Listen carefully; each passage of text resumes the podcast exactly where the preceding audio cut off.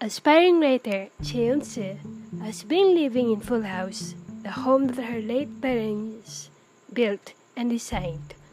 That is, until she was unceremoniously forced out to make way for its new owner, popular actor Lee Jin-hoo. Jin-hoo is haunted by a major scandal, one that unwittingly involves Jin-soo, and needs to lie low for a while to let the rumors die down. But life refuses to be quiet for the pampered celebrity, as Eun-soo is determined to do everything it takes to get Full House back, even if it means she has to live in the only home she's ever known and work for Gino as his housemate.